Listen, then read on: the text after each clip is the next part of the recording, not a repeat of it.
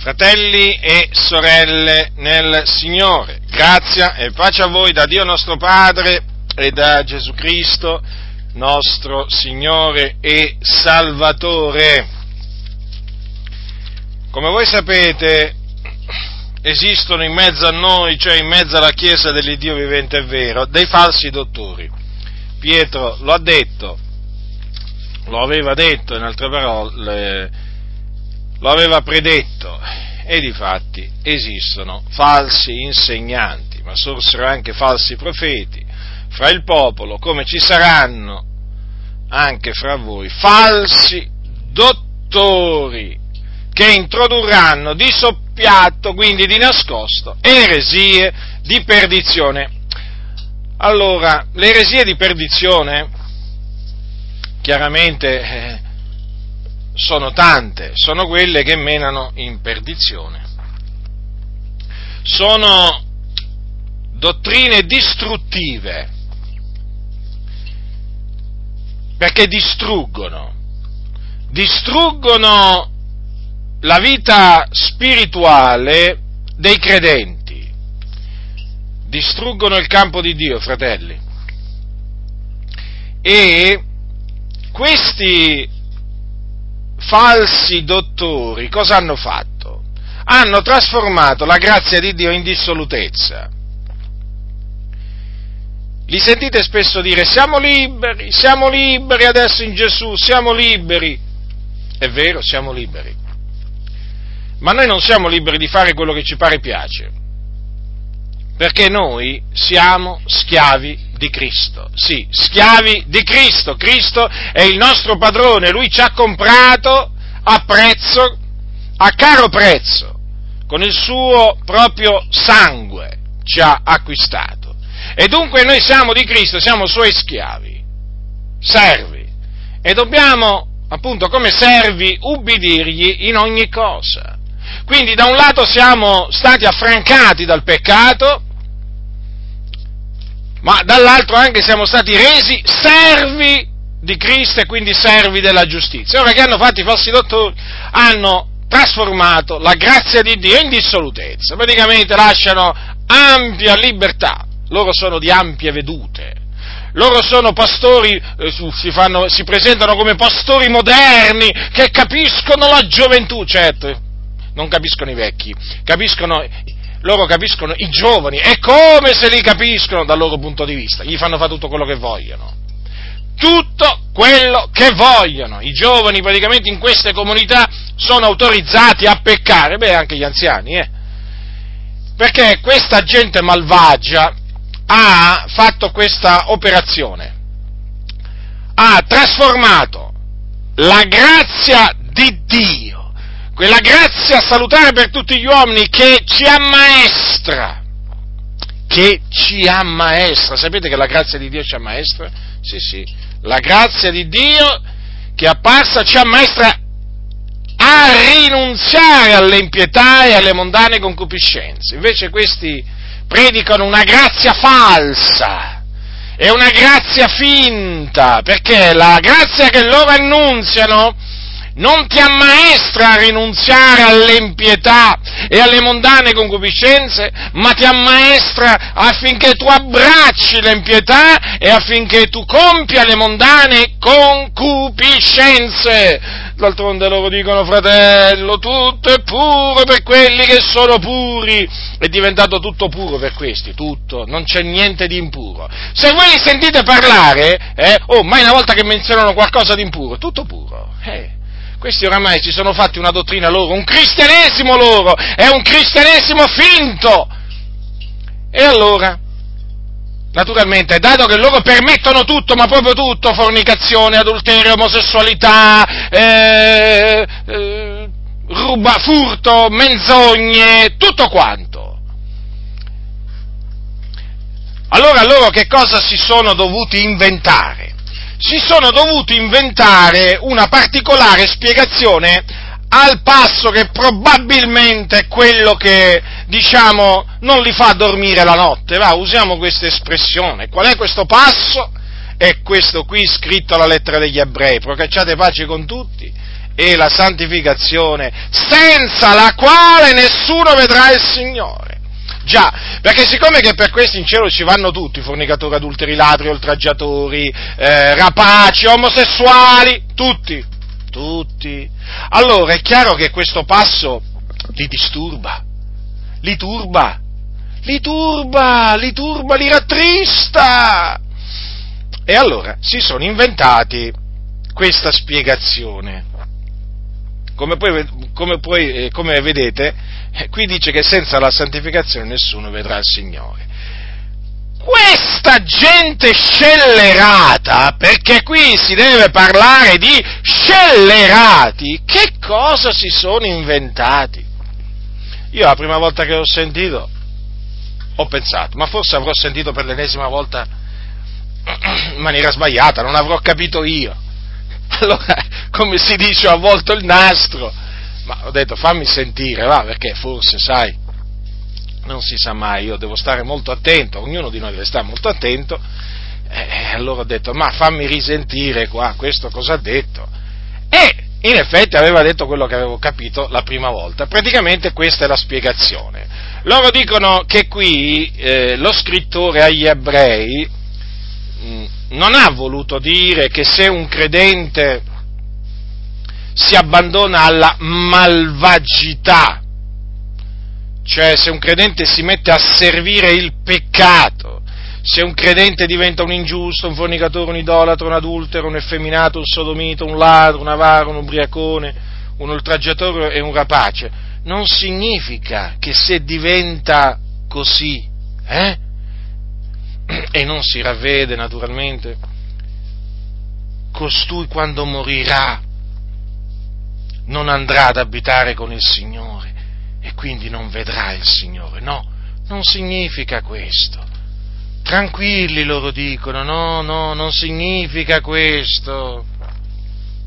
Questo lo dicono i talebani, i talebani evangelici, questo lo dicono appunto i cosiddetti religiosi, perché loro ci chiamano noi religiosi, certamente, come ci potrebbero chiamare? Loro sono irreligiosi e noi siamo i religiosi, giustamente. Noi non è che ci offendiamo quando ci chiamano religiosi, perché noi sappiamo appunto qual è la religione pura immacolata davanti a Dio, che eh, diciamo, è, è, una, è, una, religione eh, pura, è la nostra, immacolata, e che prevede anche il, la, il, conservarsi puri dal mondo. Quindi noi non ci, non ci, offendiamo nella maniera più assoluta quando ci chiamano religiosi, beh, ma noi capiamo perché ci chiamano religiosi, perché loro sono irreligiosi! Perché loro non vogliono conservarsi pure dal mondo, loro vogliono essere amici del mondo, corrompersi assieme al mondo. Allora, la spiegazione che questi qua si sono inventati, eh, perché qualcuno direbbe cervellotica, ma io direi che è diabolica più che cervellotica. Diabolica! Praticamente loro dicono che senza la santificazione nessuno vedrà il Signore, vuol dire che se tu, credente, figliolo di Dio, non ti santifichi, sai che cosa succederà? Succederà che i peccatori, cioè quelli di fuori, così li chiama la Sacra Scrittura, non, nessuno dei peccatori, quindi nessuno di quelli di fuori, vedrà in te il Signore nessuno di loro vedrà in te il carattere del Signore. Ma vedi tu, vedi tu questi cosa si sono inventati. E allora è chiaro che, è chiaro che davanti a questa ennesima eh, impostura mi sono trovato costretto a mettervi in guardia, fratelli nel Signore. Perché qui ne va di mezzo la salvezza, la salvezza delle anime perché è del tutto evidente che questa spiegazione che danno questi falsi insegnati, questi impostori, eh, è una spiegazione falsa, è falsa e passerò a dimostrarvelo mediante le scritture affinché voi possiate capire di avere davanti per l'ennesima volta del lievito malvagio, lievito malvagio che non deve essere fatto penetrare in mezzo alla fratellanza perché se penetra questo lievito fa lievitare tutta la pasta. Distrugge tutto, tutto, distrugge tutto. Allora, fratelli, innanzitutto, eh, lo scrittore ha scritto a dei santi, a dei veri credenti quindi. Infatti, al capitolo, al capitolo 3 della stessa epistola agli ebrei dice perciò, fratelli santi, che siete partecipi di una celeste vocazione, considerate Gesù l'Apostolo e il sommo sacerdote della nostra professione di fede. Quindi lo scrittore si include, lo scrittore era un credente? Certamente. Allora, vedete come li ha chiamati fratelli santi, questi erano ebrei di, eh, ebrei di nascita, ma erano ebrei che avevano creduto nel Signore Gesù Cristo, quindi erano figliuoli di Dio, erano dei nostri fratelli, infatti li chiama fratelli santi, erano stati quindi santificati, già, erano stati santificati mediante l'offerta di Gesù Cristo, che voi sapete è stata offerta appunto il, il corpo di Gesù Cristo è stato offerto eh, una volta per sempre. No? Quando parliamo appunto del, eh, dell'opera eh, propiziatoria compiuta da Gesù Cristo, ci dobbiamo sempre ricordare infatti che Lui ha offerto il suo corpo una volta per sempre per santificarci e noi siamo stati santificati mediante l'offerta del corpo di Gesù Cristo e quindi tramite il suo sangue, tramite, che è il sangue del patto. Eh? Noi siamo stati santificati appunto dal sangue del patto che vi ricordo è il sangue prezioso del nostro Signore e Salvatore Gesù Cristo. Dunque, erano dei santi, santificati in Cristo, ma appunto perché erano santi, come lo siamo noi, erano stati chiamati a santificarsi, perché noi siamo i santificati in Cristo Gesù, chiamati ad essere santi, infatti Dio ci ha chiamati non a impurità ma a santificazione, dice la Sacra Scrittura. E quindi cosa significa? Che lo scrittore ha esortato giustamente quei santi a santificarsi, dicendogli di procacciare la santificazione, aggiungendo senza la quale nessuno vedrà il Signore. D'altronde il Dio lo ha comandato, siate santi perché io sono santo. È un comandamento, fratelli nel Signore, quello di essere santi è un comandamento, cioè quello che ancora non hanno eh, capito alcuni, che questo è uno dei comandamenti che gli apostoli del Signore trasmettevano in svariate maniere alla fratellanza. Come dice per esempio l'Apostolo Pietro, come colui che vi ha chiamati è santo, anche voi siate santi in tutta la vostra condotta, poiché sta scritto, siate santi perché io sono santo. Vedete? Pietro è andato a prendere una scrittura del primo patto che dice, che dice siate santi perché io sono santo. Per confermare che cosa? Che noi dobbiamo procacciare la santificazione, ma perché appunto siamo stati chiamati a santificazione. Da chi? Perché questo? Perché appunto colui che ci ha chiamati alla sua eterna gloria è santo. Avete capito? Cioè noi siamo stati chiamati da colui che è il santo di Israele. Allora lui ci ha chiamati. Noi siamo i chiamati noi siamo i santificati, i santi, e quindi dobbiamo essere santi come Lui è santo. E quindi dobbiamo procacciare la santificazione. Ecco che, appunto, il, lo scrittore, lo scrittore gli dice di procacciare la santificazione senza la quale nessuno vedrà il Signore. E questo naturalmente fa capire che lo scrittore riteneva la santificazione molto importante. E poco dopo,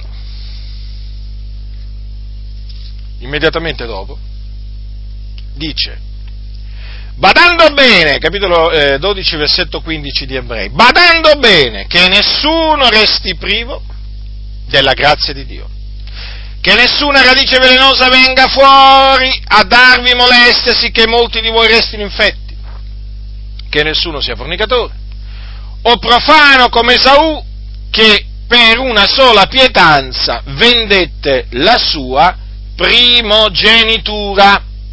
Ma voglio proseguire, fratelli, voglio proseguire, per farvi capire come questa esortazione a procacciare la santificazione è stata seguita da un avvertimento solenne. Ascoltate, voi, voi sapete che anche quando più tardi volle ridare la benedizione fu respinto, perché non trovò luogo a pentimento, sebbene la richiedesse con lacrime. Poiché voi, non siete venuti al monte che si toccava con la mano avvolto nel fuoco, né alla caligine, né alle tenebrie, né alla tempesta, né al suono della tromba, né alla voce che parlava in modo che quelli che l'audirono richiesero che niuna parola fosse loro più rivolta, perché non potevano sopportare l'ordine se anche una bestia tocchi il monte sia lapidata. E tanto spaventevole era lo spettacolo che Mosè disse, io sono tutto spaventato e tremante. Ma voi siete venuti al monte di Sione, alla città dell'Iddio vivente che è la Gerusalemme celeste, e alla festante assemblea delle miriadi degli angeli e alla chiesa dei primogeniti, che sono scritti nei cieli, e a Dio, il giudice di tutti, e agli spiriti dei giusti resi perfetti, e a Gesù, il mediatore del nuovo patto, e al sangue dell'aspersione che parla meglio di quello da bere. Guardate di non rifiutare colui che parla, perché?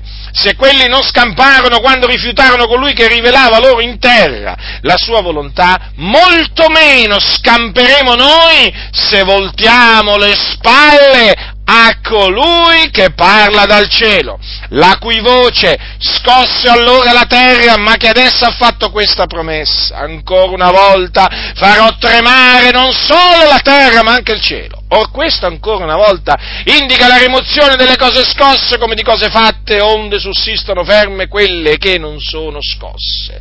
Perciò, ricevendo un regno che non può essere scosso, siamo riconoscenti e offriamo così a Dio un culto accettevole con riverenza e timore, perché il nostro Dio è anche un fuoco consumante. Vedete dunque che questa eh, esortazione, procacciate pace con tutti e la santificazione senza la, senza la quale nessuno vede il Signore, ha un seguito, eh?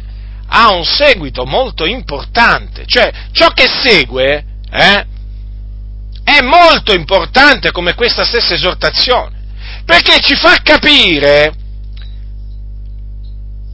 l'importanza dunque di questa esortazione a procacciare la santificazione. Cioè, praticamente lo scrittore ha detto, badate bene, Dio è un fuoco consumante. Badate bene di non rifiutare colui che parla dal cielo, perché altrimenti non scamperete. Già, non scamperete.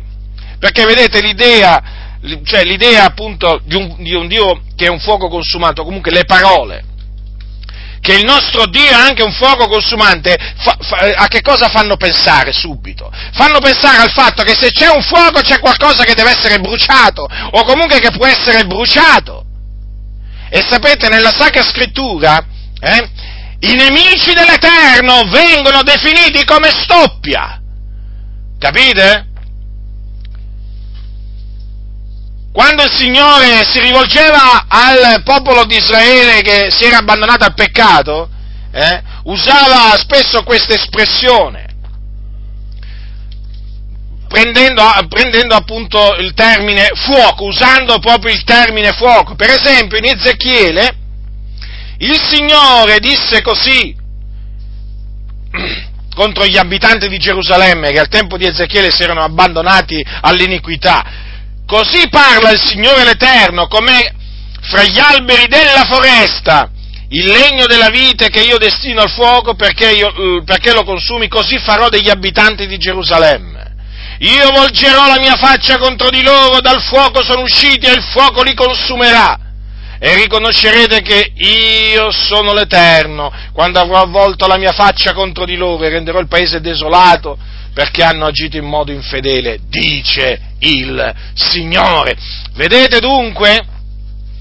Il Dio si presenta come un fuoco consumante che divora i suoi nemici. E i suoi nemici sono quelli che voltano le spalle a lui che parla dal cielo. E qui siamo sotto la grazia, eh? Già, siamo sotto la grazia. Avete notato in che termini la scrittura parla di Dio? Eh?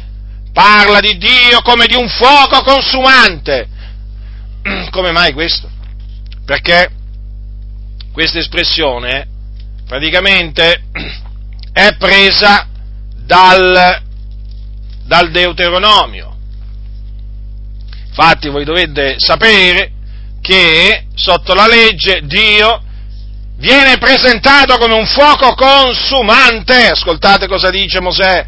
Quando, quando Mosè ricordò ad Israele eh, la legge, Mosè ricordò a Israele la legge, eh, ascoltate cosa gli dice, capitolo 4, dal versetto 23, guardatevi dal dimenticare il patto che l'Eterno, il vostro Dio ha fermato con voi e dal farvi alcuna immagine scolpita o rappresentazione di qualsivoglia cosa che l'Eterno, l'Iddio tuo, t'abbia proibita, poiché l'Eterno, il tuo Dio, è un fuoco consumante, un Dio geloso. Ah sì? Ma allora mi vuoi dire che lo scrittore agli ebrei, eh, che visse, che visse dopo che Gesù morì sulla croce, risuscitò per la nostra giustificazione, mi vuoi dire che credeva che Dio non era cambiato? Certo, credeva che Dio non era cambiato. Perché tu cosa credi? Che Dio è cambiato? Se hai creduto, se qualcuno ti ha fatto credere, se qualcuno di questi falsi dottori eh, ti ha messo in testa che Dio è cambiato, tu ti devi ravvedere, perché Dio non è cambiato, Dio è ancora un fuoco consumante. Vedete? A distanza di secoli, lo scrittore agli ebrei dice per lo Spirito Santo quello che aveva detto Mosè ah, tanto e tanto e tanto tempo prima, eh? che Dio è un fuoco consumante. Infatti voi sapete, quando il Signore scese sul monte Sinai, voi lo sapete, lo spettacolo era terrificante, tremendo. Infatti sempre Mosè gli disse, ricordati del giorno che comparisti davanti all'Eterno, all'Iddio tuo in Oreb, quando l'Eterno mi disse, adunami, il popolo e io farò loro udire le mie parole, onde essi imparino a temermi tutto il tempo che vivranno sulla terra e le insegnino ai loro figlioli. E voi vi avvicinaste e vi fermaste a piedi del monte, e il monte era tutto in fiamme che si innalzavano fino al cielo, e v'erano tenebre, nuvole oscurità, e l'Eterno vi parlò di mezzo al fuoco voi udiste il suono delle parole, ma non vedeste alcuna figura, non udiste che una voce. Avete notato, fratelli nel Signore, eh? Il monte era tutto in fiamme, fiamme che si innalzavano fino al cielo. Che spettacolo tremendo! Che spettacolo tremendo! Ma questo perché, fratelli nel Signore? Perché il nostro Dio è un fuoco consumante! Parlò di mezzo al fuoco Dio. Dio parlò di mezzo al fuoco. E il fuoco dell'Eterno divora i suoi nemici. I suoi nemici, non i suoi amici, i suoi nemici. Perché Dio serba il cruccio verso i suoi nemici. Dio è un vendicatore. Ma che ti è stato insegnato allora, in tutti questi anni, nella comunità che frequenti, che cosa ti è stato insegnato? Eh? Che Dio non è più un vendicatore? Eh? Che Dio non opera oggi come operava al tempo di Mosè? Ti hanno ingannato, ti hanno ingannato, sei un illuso, esci dall'illusione, esci dall'illusione e ora smetti di sprecare tempo ad andare ad ascoltare questi ciarlatani. Basta, Basta sprecare tempo, escitene da queste chiese di ciarlatani, denominazioni dove veramente eh, le ciance la fanno, la fanno da padrona. Noi vogliamo una Chiesa dove la parola di Dio regna, eh, dove la parola di Dio viene predicata nella sua interezza dai pulpiti con ogni franchezza, senza paura dei nemici dell'Eterno. Questo vuole Dio, una Chiesa coraggiosa, non una Chiesa codarda. Ora, è evidente dunque che lo scrittore degli ebrei dice ai santi che chi tra loro non si santificherà non vedrà il Signore, perché incorrerà nella vendetta di Dio. E difatti vedete come lo dice, appunto dicendo senza la santificazione nessuno vedrà il Signore. Allora quel nessuno, ma mi pare del tutto ovvio che sia riferito ai santi, cioè a quelli di dentro, non a quelli di fuori come dicono i fabbricanti di menzogne. E, cos- e, e che sia così, fratelli nel Signore, è confermato dalle espressioni che seguono. Ascoltate, ascoltate attentamente, perché questi si fermano, si fermano eh, a dire senza la quale nessuno vedrà il Signore, però non vanno avanti, sono come quelli che citano Romani, eh, Romani 8, Romani 8, Romani 8, 28. Ne sappiamo che tutte le cose coprono al bene di quelli che amano Dio, però si fermano lì, non vanno oltre, perché eh, se vanno oltre, se dovessero andare oltre dovrebbero dire queste parole così pericolose, sono pericolosissime queste parole per quei sostenitori del libero arbitro, i quali sono chiamati secondo il suo proponimento. Eh, queste parole non ci volevano proprio, eh? Non ci volevano proprio, dicono in cuor loro i, fabbricanti di menzogne, certo, perché? Perché queste parole chiaramente annullano tutto il cosiddetto libero arbitrio. Allora qui è la stessa cosa, questi si fermano qua dicendo senza la quale nessuno vede il Signore, ma andate avanti, ma andate avanti, che c'è scritto? badando, perché quello che sta scritto eh, adesso qua di seguito spiega, conferma in maniera netta e evidente che quelle senza la quale nessuno, quel nessuno, eh, si riferisce a nessuno dei santi. Infatti dice, badando bene, che nessuno resti privo della grazia di Dio, che nessuna radice velenosa venga fuori a darvi molestie, sì che molti di voi restino infetti, che nessuno sia fornicatore o profano come Esaù, che per una sola pietanza vendette la sua primogenitura. Allora, ditemi un po', eh? Ma qui basta conoscere l'italiano, eh? Guardate che qua basta conoscere l'italiano, qui non devi conoscere il greco, non, lo devi, non c'è bisogno, qui devi conoscere l'italiano, la lingua italiana, eh?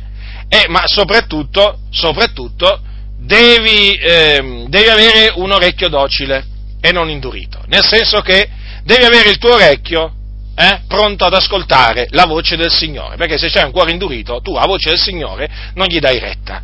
Allora, poco prima dice lo scrittore, procacciate pace con tutti, si rivolge ai santi, eh, e la santificazione senza la quale nessuno vedrà il Signore. Ora, proseguendo, dice, badando bene, quindi si collega eh, alla precedente esortazione, che nessuno resti privo della grazia di Dio. Ora, chi è questo nessuno? Chi è questo nessuno? Eh? Che bisogna stare attenti che non, re, che, diciamo, eh, che non resti privo della grazia di Dio.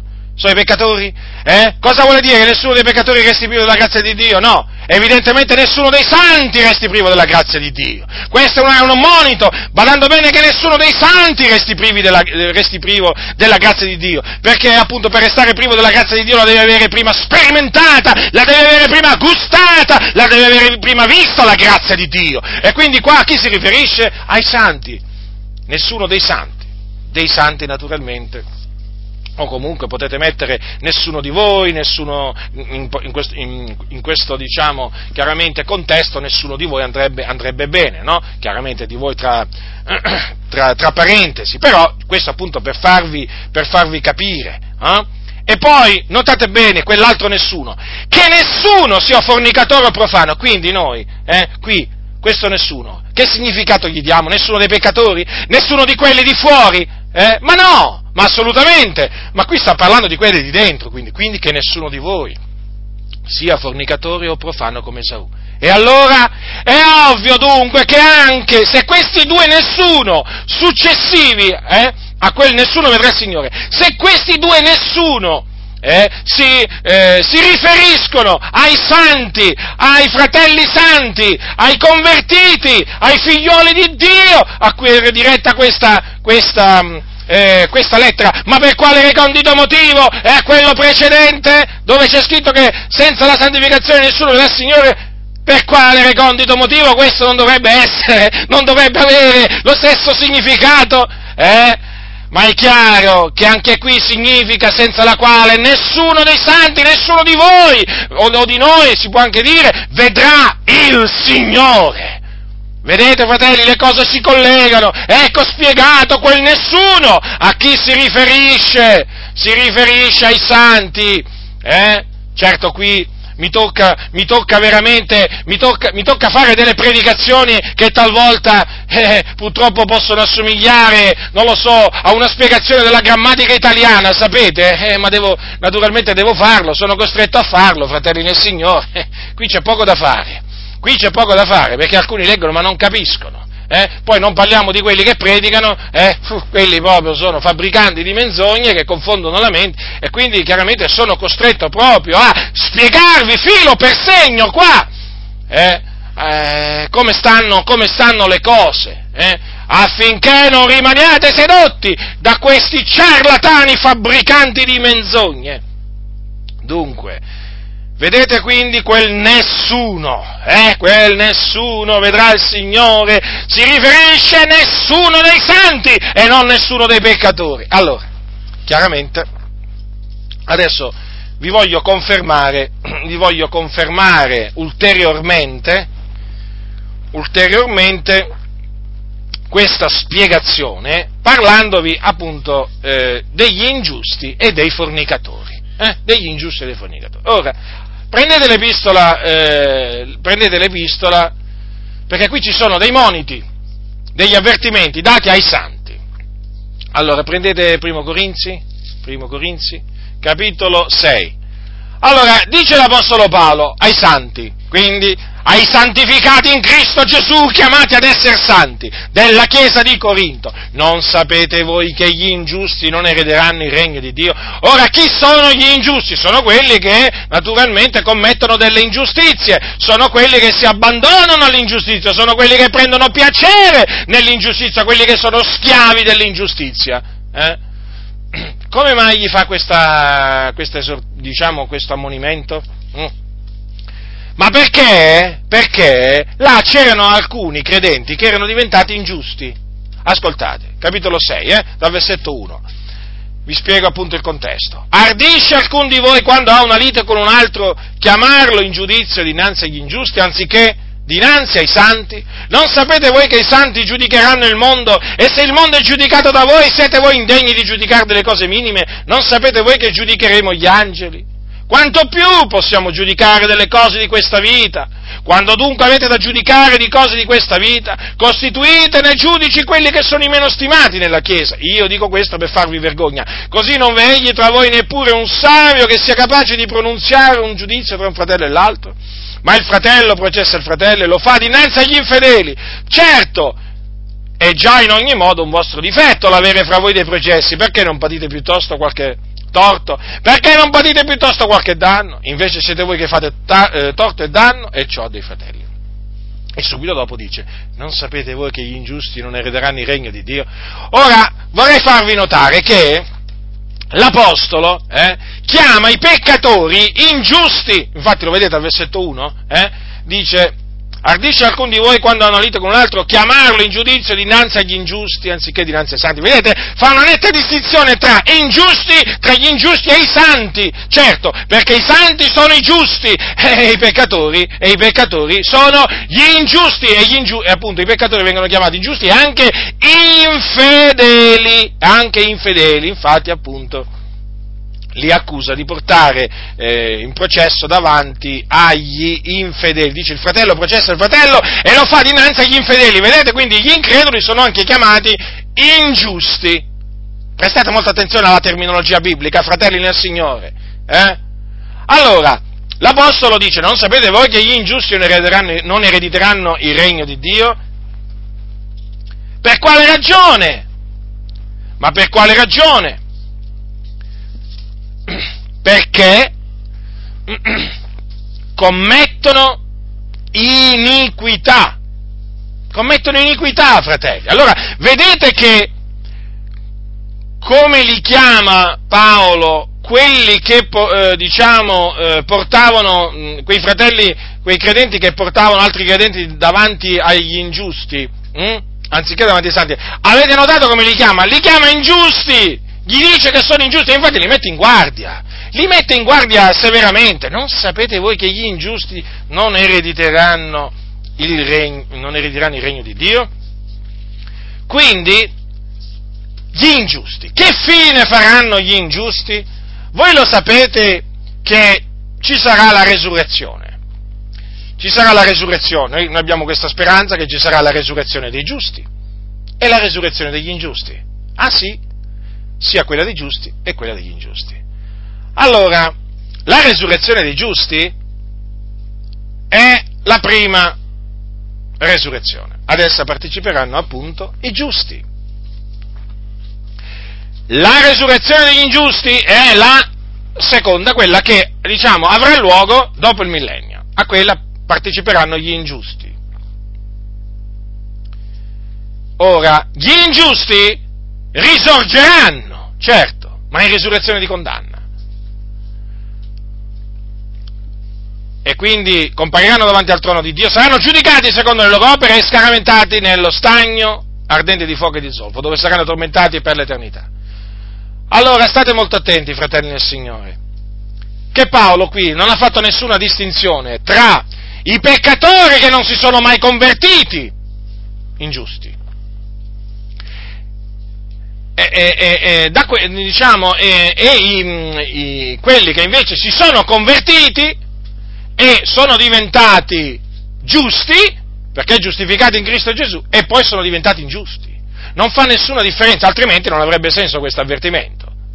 Non sapete voi che gli ingiusti non erediranno il regno di Dio? Gli ha voluto dire, badate bene, eh, che voi, che voi che vi comportate in questa maniera nei confronti di altri fratelli siete degli ingiusti. E quindi, in quanto tali, non erediterete, non erediterete il regno di Dio. Vedete? Ora, chi commette ingiustizie tra i santi si santifica?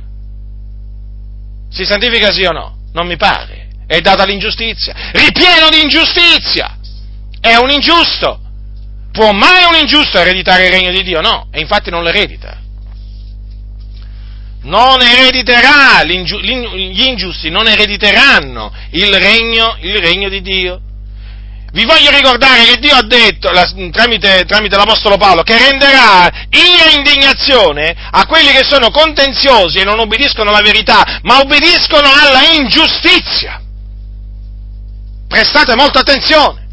Lo ha detto ai santi, anche qui nella lettera ai Romani. Allora capite perché è pericoloso darsi all'ingiustizia per un credente? Perché c'è la condanna eterna, fratelli nel Signore. Certo, è chiaro che noi esortiamo coloro che tra i santi sono diventati ingiusti a ravvedersi e convertirsi, ma se non si ravvederanno non si convertiranno c'è la condanna eterna, eh? perché la scrittura non può essere annullata. Capite dunque che, che qui, eh, quando Paolo dice che gli ingiusti non erediteranno il regno di Dio, si riferisce quindi sia ai peccatori che non si sono mai convertiti, quelli sono chiamati proprio ingiusti, ma anche a quelli che un giorno si sono convertiti e poi sono diventati ingiusti. Massima attenzione. E questo conferma, appunto, che senza la santificazione nessuno vedrà il Signore. Non vi pare, fratelli? Chi è savio intenderà, certo, chi è stolto non intenderà. Ora, c'è anche quel passo, per esempio, di, di Pietro, no? che Dio, che l'Apostolo Pietro anche conferma che gli ingiusti non erederanno il regno di Dio, quando dice che il Signore satrà ripida dalla tentazione e riservare gli ingiusti ad essere puniti nel giorno del giudizio. Vedete, è tutto confermato, è tutto confermato, fratelli nel Signore. Vedete dunque questo monito severo di Paolo ai santi di Corinto, eh? per distoglierli dall'ingiustizia per indurli a santificarsi, a ravvedersi, convertirsi. il Signore è paziente, il Signore è paziente verso, verso noi, non volendo che alcuni periscono, ma che tutti giungano a ravvedersi. Eh? Ora passiamo ai fornicatori. Cosa dice la Sacra Scrittura? Che i fornicatori non erediteranno il regno di Dio. Anche qui lo dice ai santi Paolo, eh, ai Corinzi. Eh? I fornicatori non erediteranno il regno di Dio. Ora, vi ricordate Sodoma, Gomorra e le città circonvicine che fine fecero? Ve lo ricordate? Eh? Ora, la scrittura dice che Dio fece scendere fuoco e zolfo dal cielo e le ridusse in cenere. Ora furono tolte dalla, fatte sparire dalla faccia della terra. Ora quelle città erano date alla fornicazione, lo dice Giuda, servitore di Cristo. Ascoltate cosa dice Giuda. Nello stesso modo, nella sua epistola, nello stesso modo Sodoma e Gomorra e le città circonvicine, essendosi abbandonate alla fornicazione, nella stessa maniera di costoro, ed essendo andate dietro a vizi contro natura, sono poste come un esempio, portando la pena d'un fuoco eterno. Ora, dunque, gli abitanti di quelle città malvagie portano la pena d'un fuoco eterno, perché sono destinati ad andare nel fuoco eterno, cioè nello stagno ardente di fuoco di zolfo. Infatti in quel giorno, poi, quando gli abitanti di queste città risorgeranno, saranno gettati nello stagno ardente di fuoco di zolfo, chiamato anche fuoco eterno. Eh? Ora, queste città er- si erano abbandonate alla fornicazione. Sì, sì, così è scritta alla fornicazione.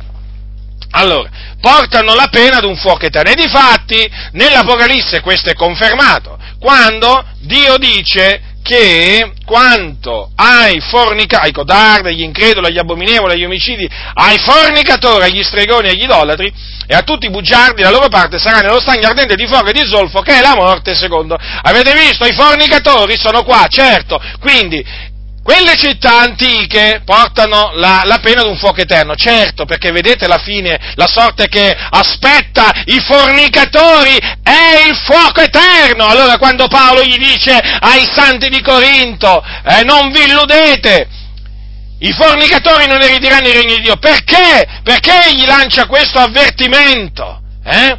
Perché appunto, appunto i fornicatori a prescindere eh, che un giorno si sono convertiti o che eh, siano diventati fornicatori, dopo essersi convertiti e non si sono ravveduti, i fornicatori non erediteranno il regno di Dio. Fratelli, non erediteranno il regno di Dio. Ma fratelli, qui abbiamo la scrittura davanti, eh? Abbiamo la scrittura, questo non è un libro di favolette, avete capito? Eh? Questi qua non sono libri apocrifi dove sono scritte, diciamo, eh, tante eh, inesattezze, tante cose false, anche superstizioni. Questi sono scritti sacri. Io lo ripeto, sono scritti sacri quando tu apri la Bibbia, fratello, sorella nel Signore, tu hai davanti un libro sacro. Devi temere Dio. Devi tremare davanti a Dio. Quando leggi eh, le righe scritte in questo libro, perché questi sono parola di Dio questi libri, parola di Dio, hai capito cosa significa parola di Dio? Eh? Hai capito?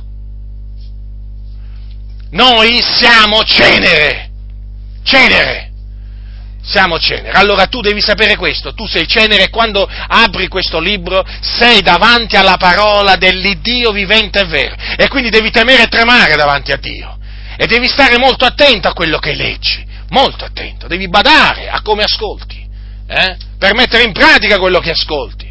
E quindi gli ammonimenti che sono scritti nella Bibbia, eh, tu li devi prendere come ammonimenti che vengono da Dio, non farti ingannare da questi fabbricanti di menzogne, che quando prendono la Bibbia manco sanno, scri- manco sanno cosa c'è scritto in Giovanni 3,16, pensate un po' voi, pensate un po' voi, e questi, sono, e questi hanno le scuole bibliche, eh? pensate un po' voi, cioè, questi qui fanno la pubblicità della loro scuola biblica, che poi è una scuola antibiblica, praticamente poi li senti parlare, eh? E alcuni di loro non sanno nemmeno cosa c'è scritto in Giovanni 3,16. Ti citano proprio un altro, un altro versetto della Bibbia. Stiamo parlando di Giovanni 3,16, eh! Attenzione, che è uno dei, dei versetti più conosciuti al mondo, probabilmente è il versetto della Bibbia più conosciuto è una, naturalmente una mia supposizione, ma credo che comunque sia, sia, sia io, io, credo che sia il più conosciuto. Io mi ricordo che quando mi sono convertito, il primo versetto che ho imparato, ho imparato è questo qua. Eh, cioè, voglio dire, quando evangelizzavo, questo lo dicevo pressoché sempre. E questi sono i fabbricanti di menzogne. E poi, e poi bisogna fidarsi di questa gente. E poi bisogna fidarsi di questa gente. Ma che il Signore scampi il suo popolo veramente da questi falsi insegnanti, che li scampi, che li scampi! Dobbiamo veramente pregare Dio, fratelli del Signore, affinché il Dio vivente è vero, liberi, liberi, liberi i suoi da que, dal laccio di questi uccellatori, di questi uccellatori, di questi avvoltoi che sono là appollaiati, non aspettano altro che fai un passo falso, ti saltano addosso e ti ammazzano. Gente spietata, gente spietata che veramente manda all'inferno le persone, queste persone. Queste persone mandano all'inferno altre persone. Ora, capite bene allora perché, mm, perché Paolo metteva in guardia dalla fornicazione? Eh? Perché Paolo diceva ai Galati, appunto, che le opere della carne sono, e tra queste opere della carne c'è anche la fornicazione? E gli diceva, eh? Mm, circa le quali vi prevengo come anche ho già prevenuti che quelli che fanno tali cose non erediteranno il regno di Dio, anche qui lo dice chiaramente che quelli che fanno tali cose, capitolo 5, versetto 21, circa le quali vi prevengo, come anche vi ho già prevenuto che quelli che fanno tali cose non erediteranno il regno di Dio, quindi chi si abbandona alla fornicazione non, non erediterà il regno di Dio, e di fatti è vero, e difatti è vero, e Sodoma e Gomorra sono là, le città circonvicine sono poste là come un esempio, erano città date alla fornicazione, e questo dice la Bibbia, fratelli del Signore, fratelli del Signore, credete alla Bibbia, fidatevi della Bibbia, fidatevi, fidatevi della Bibbia, abbiate piena fiducia in quello che leggete per troppo tempo in Italia, questi fabbricanti di menzogne hanno veramente messo il dubbio nella mente di tanti credenti, facendogli credere che quando leggevano una cosa non era così come l'avevano capita loro loro, eh? E invece l'avevano capita bene, sono loro che non l'avevano capita, questi fabbricanti di menzogne, per motivi interessati, e, di, contorcevano le scritture, e gli dicevano no fratello, sai, qui non è come dici tu, perché sai, ci vuole una speciale rivelazione da parte dello Spirito Santo per capire la scrittura, e ce l'hanno loro la speciale rivelazione dallo Spirito Santo, eh? Ma quale Spirito Santo? Ma quale Spirito della verità? Ma se c'è uno Spirito dal quale sono condotti questi, è lo Spirito della menzogna. Eh, c'è uno spirito di menzogna in bocca a questi falsi insegnanti e infatti introducono in mezzo alla Chiesa di soppiatto eresia di perdizione. Eh? I loro discorsi sono pomposi e vacui, cioè vuoti, vuoti e che guida dello Spirito Santo possono avere. Questi che quando parlano manco si capiscono loro, manco si capiscono loro. Se tu gli dici ma ti sei capito? Guarda che quelli non si sono mica capiti, sai. Eh? Pensa un po' se, devo, se, devi capirli tu, non si capiscono nemmeno loro, ma non capiscono nemmeno loro quello che dicono. Ma guardate che è così, eh, guardate che è così, questi non sanno discernere la destra dalla sinistra, diciamo, per, per usare, diciamo, un, una metafora, eh, per farvi capire quanto, quanto senno hanno questi, ma questi è gente, è gente che non ha intelligenza, pastori muti, senza intelligenza, questi sono i guardiani di Israele di oggi, questi sono i guardiani di Israele di oggi, sono come quelli dell'antichità, allora avete capito, fratelli nel Signore, qua, eh? cosa ha voluto dire la Sacra Scrittura? Che quelli, che si abbandonano, quelli tra i santi che si abbandonano alla fornicazione e non si ravvedono, eh, non erediteranno il regno di Dio. Eh? Ecco dunque perché alla lettera agli ebrei è scritto, eh? Andiamo, andiamo a vedere, andiamo a vedere cosa c'è scritto, che nessuno sia fornicatore. Già, anche qui compare la parola fornicatore, che nessuno sia fornicatore. Nessuno? Nessuno tra chi? Nessuno tra i santi. Nessuno tra i santi. Vedete? Ecco che qui il nessuno quindi è nessuno tra i santi sia fornicatore, eh? E quindi, ma che vanno sonciando i fabbricanti di menzogne? Voglio dire qualche cosa adesso su, questo, su quest'altro ammonimento che, eh, diciamo, c'è scritto, che nessuno sia profano, ecco, profano come Esaù. Allora,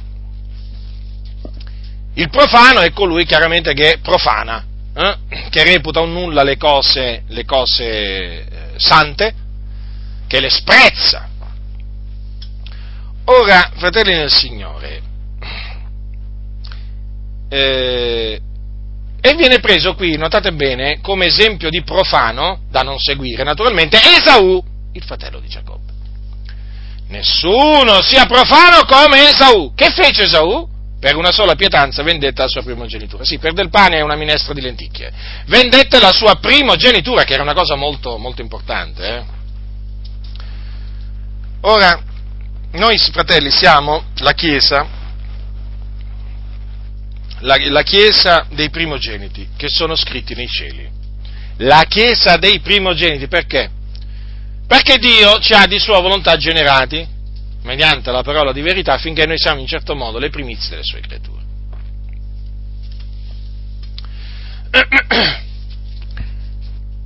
Ora vi voglio fare notare dunque che anche noi abbiamo una primogenitura una primogenitura naturalmente di carattere spirituale, preziosa, da conservare. Questa primogenitura ci permetterà di entrare nel regno dei cieli. Ora, è ovvio, è ovvio, che alla luce di ciò si spiega questa, eh, questo avvertimento, che nessuno di voi sia profano. Perché appunto diventare per un credente, se un credente diventa profano, cosa succede? Succede che sprezza la sua primogenitura, esattamente come fece Esaù. Perché è scritto che Esaù sprezzò la primogenitura. Quindi se un credente diventa profano come Esaù, succederà che terrà per profano il sangue del patto con il quale è stato santificato. E eh, fare una cosa del genere significa appunto peccare volontariamente dopo avere ricevuto la conoscenza della verità. Praticamente chi commette il peccato che mena a morte, che è quel peccato che vi ricordo, eh, dal quale chi lo commette, il credente che lo commette non può più ravvedersi, perché è impossibile menarlo di nuovo, rinnovarlo di nuovo al ravvedimento, Ora, chi commette il peccato che mena a morte è un profano, perché appunto tiene per profano il sangue del patto col quale è stato santificato. Ascoltate le parole che sono scritte agli ebrei, lasciamo che sia la scrittura a parlare. Se pecchiamo volontariamente, capitolo 10 dal versetto 26, se pecchiamo volontariamente dopo aver ricevuto la conoscenza delle verità, non resta più alcun sacrificio per i peccati? Rimangono una terribile attesa del giudizio e l'ardore di un fuoco che divorerà gli avversari. Uno che abbia violato la legge di Mosè muore senza misericordia sulla parola di due o tre testimoni di qual peggior castigo stimate voi che sarà giudicato degno colui che avrà calpestato il figlio di Dio e avrà tenuto per profano il sangue del patto col quale è stato santificato, avrà oltraggiato lo spirito della grazia, poiché noi sappiamo che colui che ha detto a me appartiene la vendetta, io darò la retribuzione e ancora il Signore giudicherà il suo popolo. È cosa spaventevole cadere nelle mani dell'Iddio vivente. Dunque vedete, fratelli, ecco appunto l'avvertimento solenne che nessuno sia profano, che nessuno di voi sia profano come Esaù. Perché appunto uno che diventa profano, se un credente diventa profano come Esaù, sprezza la sua primogenitura spirituale. Perché? Perché sprezza il sangue del patto con il quale è stato eh, santificato. E dunque, come avete potuto leggere, quello che gli aspetta è l'ardore d'un fuoco che divorerà gli avversari. Vedete, fratelli, dunque? Ora, anche il profano, anche chi diventa profano, quindi, non procaccia la santificazione, non mi pare. Che dite? Un profano procaccia la santificazione? No. No, fratelli. Un profano non è un santo. Chi diventa profano smette di essere un santo. E dunque anche lui non vedrà il Signore. Non lo vedrà. Infatti, coloro che si traggono indietro, si traggono indietro a loro perdizione. Si traggono indietro a loro perdizione, rinnegano il Signore che li ha riscattati, lo rinnegano. E così facendo tengono per profano il sangue del patto col quale sono stati un giorno santificati e quindi non gli, rimane, non gli rimarrà che una orribile fine. Faranno un'orribile fine. Non erediteranno il regno di Dio, non vedranno il Signore. No, costoro non vedranno il Signore perché si traggono indietro a loro perdizione. Si traggono indietro a loro perdizione. Voglio dire adesso qualche cosa anche su questa espressione. Mm? Vedrai il Signore. Perché avete visto che cosa si sono inventati i fabbricanti di menzogne? Questi seduttori di menti. Che vedrà il Signore significa che appunto se tu non procacci la santificazione nessuno di quelli di fuori, eh, nessuno dei peccatori vedrà il Signore in te, vedrà il carattere del Signore in te. È chiaro, fratelli, che avendovi spiegato, dimostrato con le sacre scritture, che quel nessuno che precede vedrà, eh, è, significa nessuno di voi, eh, è chiaro che quello che segue eh, significa appunto vedere il, propri, vedere il Signore con i propri occhi. Ora, voglio ricordarvi che Gesù un giorno ha detto, beati puri di cuore, perché essi vedranno il Dio. Ora, c'è una certa somiglianza tra eh, questa espressione, questa espressione, queste parole di Gesù e queste parole scritte agli ebrei? C'è perché praticamente anche in base alle parole di Gesù, per vedere Dio occorre eh, purezza. Occorre purezza, perché dice beati i puri di cuore. Quindi sono i puri di cuore che vedranno il Dio. Quelli che non sono puri di cuore non vedranno il Dio. Allora, eh, è ovvio che per essere puri di cuore bisogna santificarsi. Bisogna santificarsi.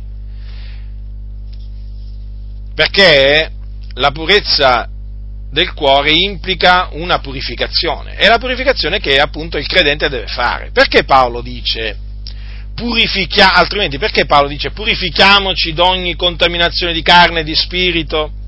compiendo la nostra santificazione nel timore di Dio? Perché il credente è chiamato a purificarsi? Appunto, perché per vedere Dio occorre essere puri di cuore. E di fatti, quelli che servono il Dio, e chi serve il Dio si santifica nel timore di Dio, dico, chi serve Dio vedrà la faccia del Signore. Ascoltate cosa c'è scritto in merito alla nuova Gerusalemme nel libro dell'Apocalisse. Ascoltate, eh? Capitolo 22 dal versetto eh, 3. E non ci sarà più alcuna cosa maledetta, e in essa sarà il trono di Dio e dell'agnello. I suoi servitori gli serviranno ed essi vedranno la sua faccia e avranno in fronte il suo nome. Avete notato qua chi sono coloro che vedranno la faccia di Dio? Sono i suoi servitori. E chi sono i servitori di Dio? Eh? Badate bene, per servitori di Dio qui non è che stiamo intendendo una particolare classe di credenti, eh? nel senso non è che intendiamo solamente gli apostoli, i profeti, gli evangelisti, i pastori, i dottori, no, qui per servitori di Dio eh, si intende tutti coloro che servono il Dio, perché anche coloro che non hanno ricevuto un ministero servono il Dio, nella misura naturalmente che Dio gli dà di servirlo, però siamo tutti servi, come vi ho detto prima, siamo tutti schiavi di Cristo, siamo schiavi di Cristo, lo siamo tutti, eh? Tutti siamo schiavi di Cristo, tutti noi che abbiamo come padrone Gesù Cristo siamo tutti suoi schiavi. Allora, i suoi servitori vedranno la sua faccia, i suoi servitori sono quelli che lo servono e si serve il Dio, si serve il Dio santificandosi. Si serve Dio purificandosi. Capite, fratelli nel Signore? Quindi, quelli che non servono il Dio, in questo caso gli impuri, perché chiaramente coloro che servono Dio procacciano la purità di cuore, la purità di spirito, la purità della carne, ma gli impuri, eh, gli impuri mica la procacciano la purità. E di fatti, e di fatti, e di fatti, tra le opere della carne c'è anche impurità, c'è anche l'impurità. Sì, Paolo la menziona e poi dice appunto, vi ricordo, come anche ho già prevenuti, che quelli che fanno tali cose non erediteranno i regni di Dio. Vedete quindi che i puri di cuore vedranno il Dio, per questo sono beati. Ma gli impuri? Gli impuri vedranno il Dio? No, perché non erediteranno i regni di Dio. Perché gli impuri non procacciano la santificazione e senza la santificazione nessuno vedrà il Signore. Vedete fratelli, alla fine, eh, alla fine si deve, non, si deve arrivare alla conclusione che quel, eh, quel vedrà il Signore significa appunto vedere il Signore. E difatti poi quando Paolo parlerà agli Efesini, eh, quando scriverà agli Efesini, gli dice, voi sapete molto bene che un fornicatore o impuro o avaro, che è un idolatra, ha eredità nel regno di, nel regno di Cristo e di Dio. Vedete dunque? È tutto confermato, fratelli del Signore. I puri di cuore vedranno il Dio? Gli impuri non vedranno il Dio! Ma perché non erediteranno il regno di Dio? È così semplice, fratelli nel Signore? Veramente, è semplice. Eh? Però vedete, ciò che è semplice e chiaro lo fanno diventare complicato e oscuro i seduttori di menti. Quindi quel vedrà il Signore ebrei, in ebrei significa vedere con i propri occhi il Signore. Anche perché tenete sempre presente che nella scrittura si dice che nessuno ha mai veduto il Dio. Sapete che nessuno ha mai veduto il Dio, così è scritto. Eh? Non c'è scritto che nessuno ha mai veduto il, il figliolo di Dio, ma il Dio. Eh? Perché, vi faccio un esempio, eh, Paolo ha detto che nessun uomo ha veduto né può vedere il beato e unico sovrano, il re dei re Signore, e Signore dei Signori, confermando praticamente quello che aveva detto Giovanni, perché sono parole di Giovanni, questi nessuno ha mai veduto il Dio. Ma Paolo, o meglio, al tempo era Saulo, sulla via di Damasco, chi vide? Gesù lo vide Gesù. Ma appunto qua, quando Giovanni e Paolo parlano, si riferiscono a Dio Padre. Perché c'è chi ha visto Gesù. Saulo, per esempio, vide Gesù. Gesù gli apparve e lo vide. Ora, cosa dice dunque la Sacra Scrittura? Che nessun uomo ha veduto né può vedere il Dio. E sapete perché? Perché un giorno Dio disse a Mosè, tu non puoi vedere la mia faccia perché l'uomo non mi può vedere e vivere. Vedete? Quindi l'uomo mortale non può vedere la faccia di Dio e continuare a vivere.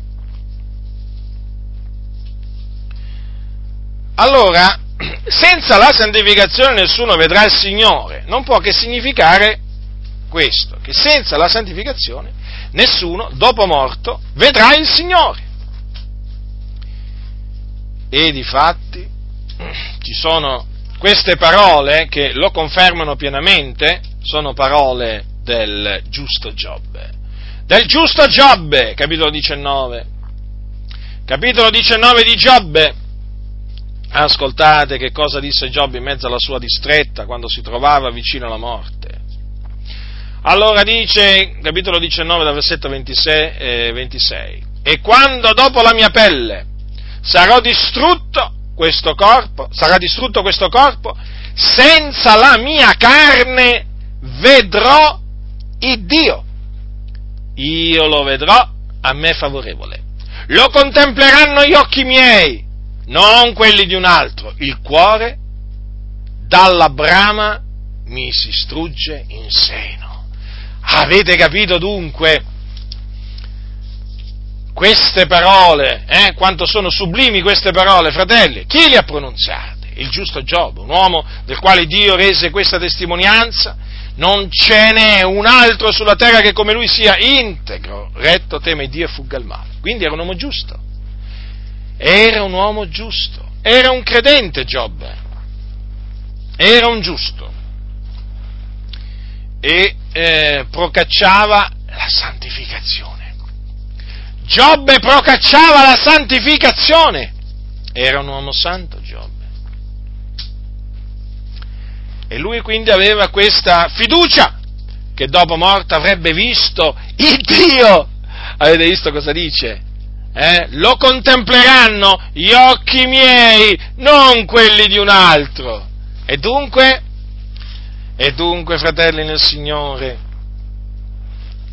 questa è la fiducia che hanno tutti coloro che, avendo creduto nel Signore Gesù, si santificano, procacciano la santificazione nel timore di Dio.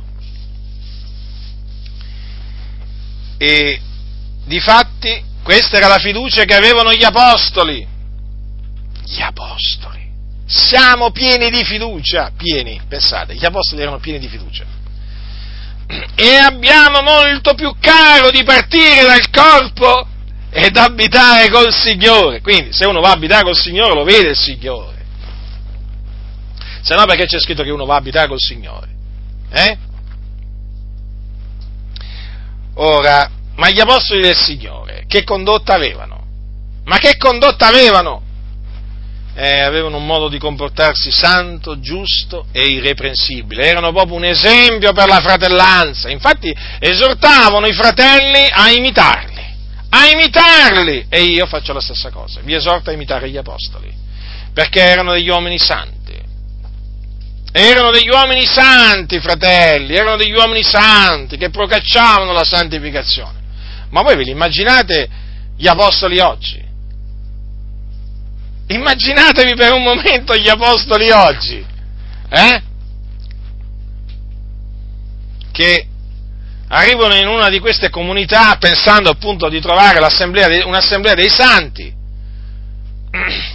Eh? Appena entrano dalla porta cominciano a vedere questo spettacolo indecoroso eh, a cui veramente oggi molti sono costretti ad assistere, perché come andare a un teatro oggi, veramente in certi locali di culto, sbandieratrici, donne seminude, che ormai nelle comunità proprio si deve parlare di donne svestite proprio, eh? E tutto tutto il resto. Mondanità proprio l'ennesima potenza. Nessuna distinzione tra sacro e profano. Confusione, carnalità proprio di ogni genere. Eh? Ma sapete cosa gli accadrebbe agli apostoli? Eh? Sapete cosa gli accadrebbe? Che li caccerebbero via. Li caccerebbero via. Perché gli apostoli verrebbero considerati delle pietre d'intoppo oggi, sarebbero di scandalo. Gli direbbero andate via, che se no qua non si avvicina nessuno a Gesù.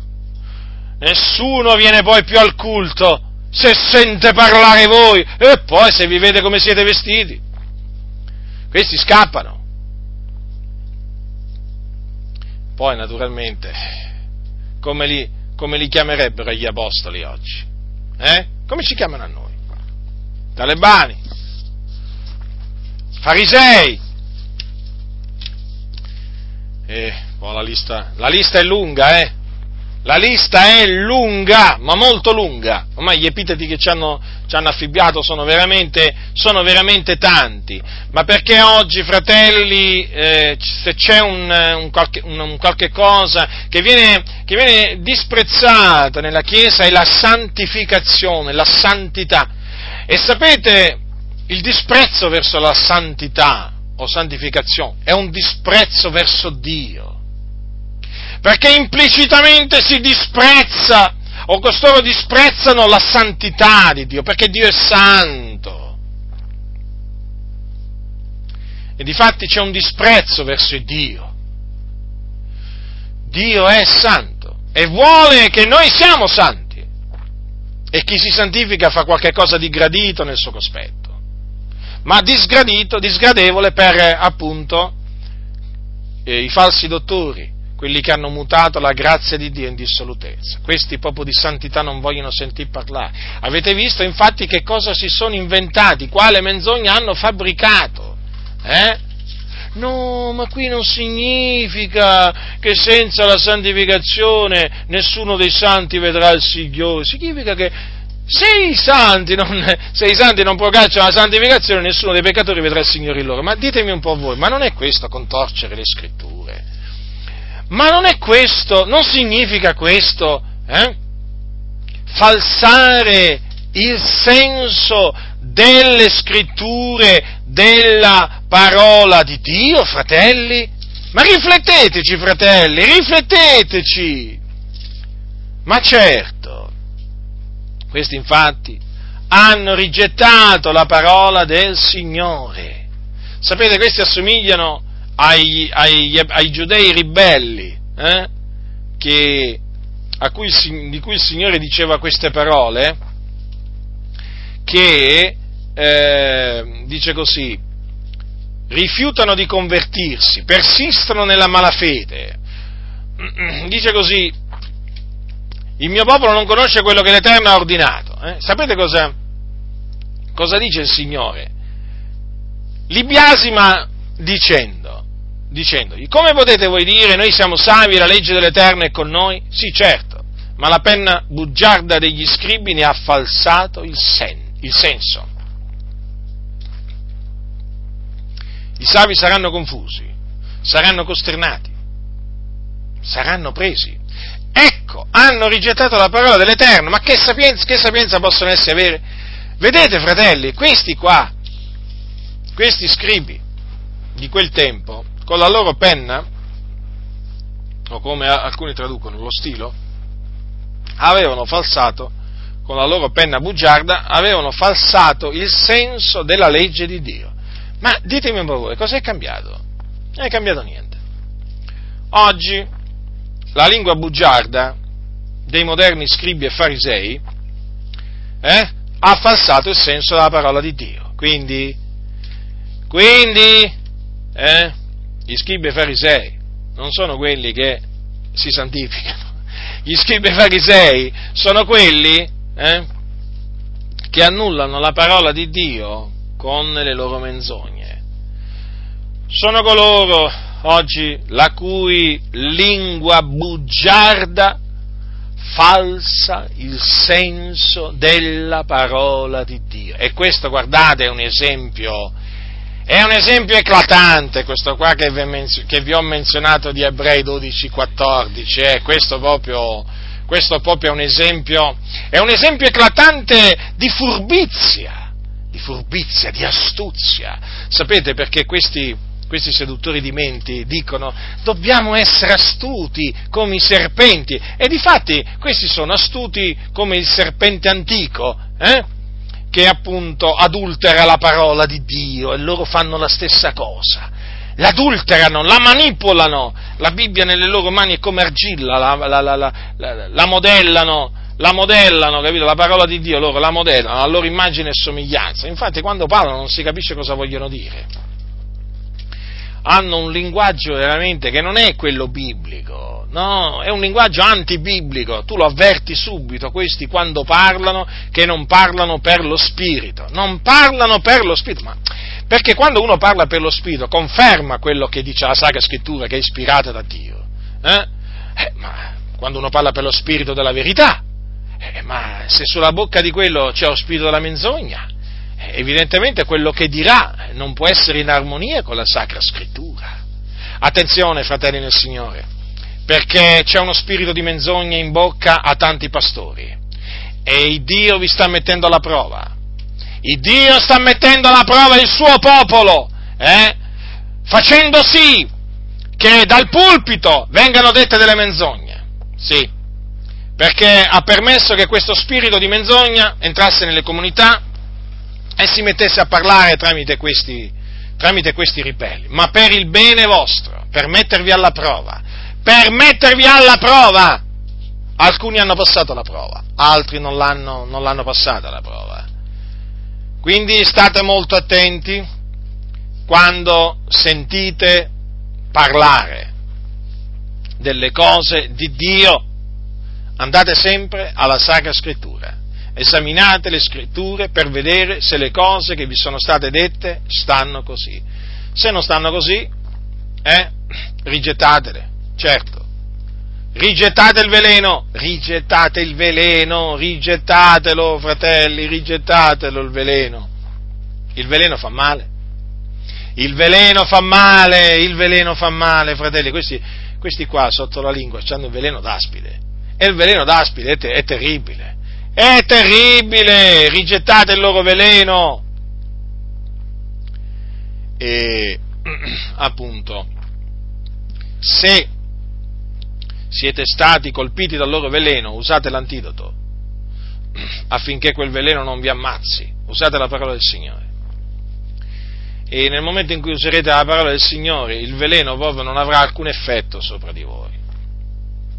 Usate la parola di Dio come antidoto per il veleno che questi veramente hanno, hanno diffuso e continuano a diffondere per le chiese. D'altronde, questi sono falsi, falsi insegnanti, i falsi insegnanti non cercano, non cercano il bene della Chiesa, non cercano eh, il perfezionamento dei santi, non lo cercano, fratelli. No, loro non vogliono che i santi siano perfezionati, loro semmai vogliono che i santi siano corrotti, sì, proprio così. E chi è savio di cuore questo lo capisce immediatamente quando li sente parlare, perché loro parlano non come gli apostoli, ma come i falsi apostoli. E anche la loro condotta è la condotta dei falsi apostoli, non è la condotta degli apostoli. Quindi, mentre la condotta degli apostoli è una, una condotta santa, giusta, irreprensibile, la condotta dei falsi apostoli, sapete com'è? è una condotta ingiusta, malvagia, iniqua, ribelle. E quindi, e quindi, fratelli del Signore, attenetevi alle parole e alla condotta degli apostoli. Eh? Parole sante, condotta santa. Procacciate pace con tutti, e la santificazione, senza la quale nessuno vedrà il Signore, badando bene che nessuno resti privo della grazia di Dio, che nessuna radice velenosa venga fuori a darvi molestia, sì che molti di voi restino infetti, che nessuno sia fornicatore o profano, come Esaù, che per una sola pietanza vendette la sua primogenitura, poiché voi sapete che anche quando più tardi volle eredare la benedizione fu respinto, perché non trovò luogo a pentimento, sebbene la richiedesse con lacrime. Questa è la parola di Dio. Accettatela così com'è, praticatela appunto come fate quello che essa vi dice, ve ne troverete, ve ne troverete bene, ve ne troverete bene. E come se ve ne troverete bene? Perché poi, quando vi dipartirete dal corpo, vedrete il Signore. Lo vedrete a voi favorevole. Lo contempleranno gli occhi vostri, fratelli, lo contempleranno gli occhi vostri. I vostri occhi, i nostri occhi contempleranno il Re nella sua bellezza. Ma naturalmente, per poter vedere il Signore, dobbiamo procacciare la santificazione. Dunque siate santi, perché Dio è santo.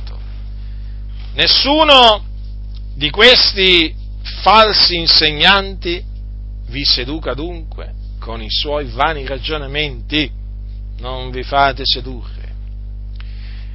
Anzi, quando li sentirete proferire queste, li sentirete proferire questa spiegazione, eh, che appunto vi ho detto prima, turategli la bocca, turategli la bocca con le sacre scritture, turategli la bocca, perché veramente a questi bisogna turargli la bocca. Come dice, come dice la Sacra Scrittura, insegnano cose che non dovrebbero per amor di disonesto guadagno. E certo, perché è per amore di disonesto guadagno che loro insegnano queste cose, no? per accattivarsi l'amicizia delle persone. Nessuno dunque di costoro, eh, di costoro, vi seduca con vani ragionamenti. Eh? Attenetevi alla parola del Signore. Fatelo, fratelli nel Signore, fatelo e Dio sarà con la grazia del Signore nostro Gesù Cristo sia con tutti coloro che lo amano con purità incorrotta. Amen.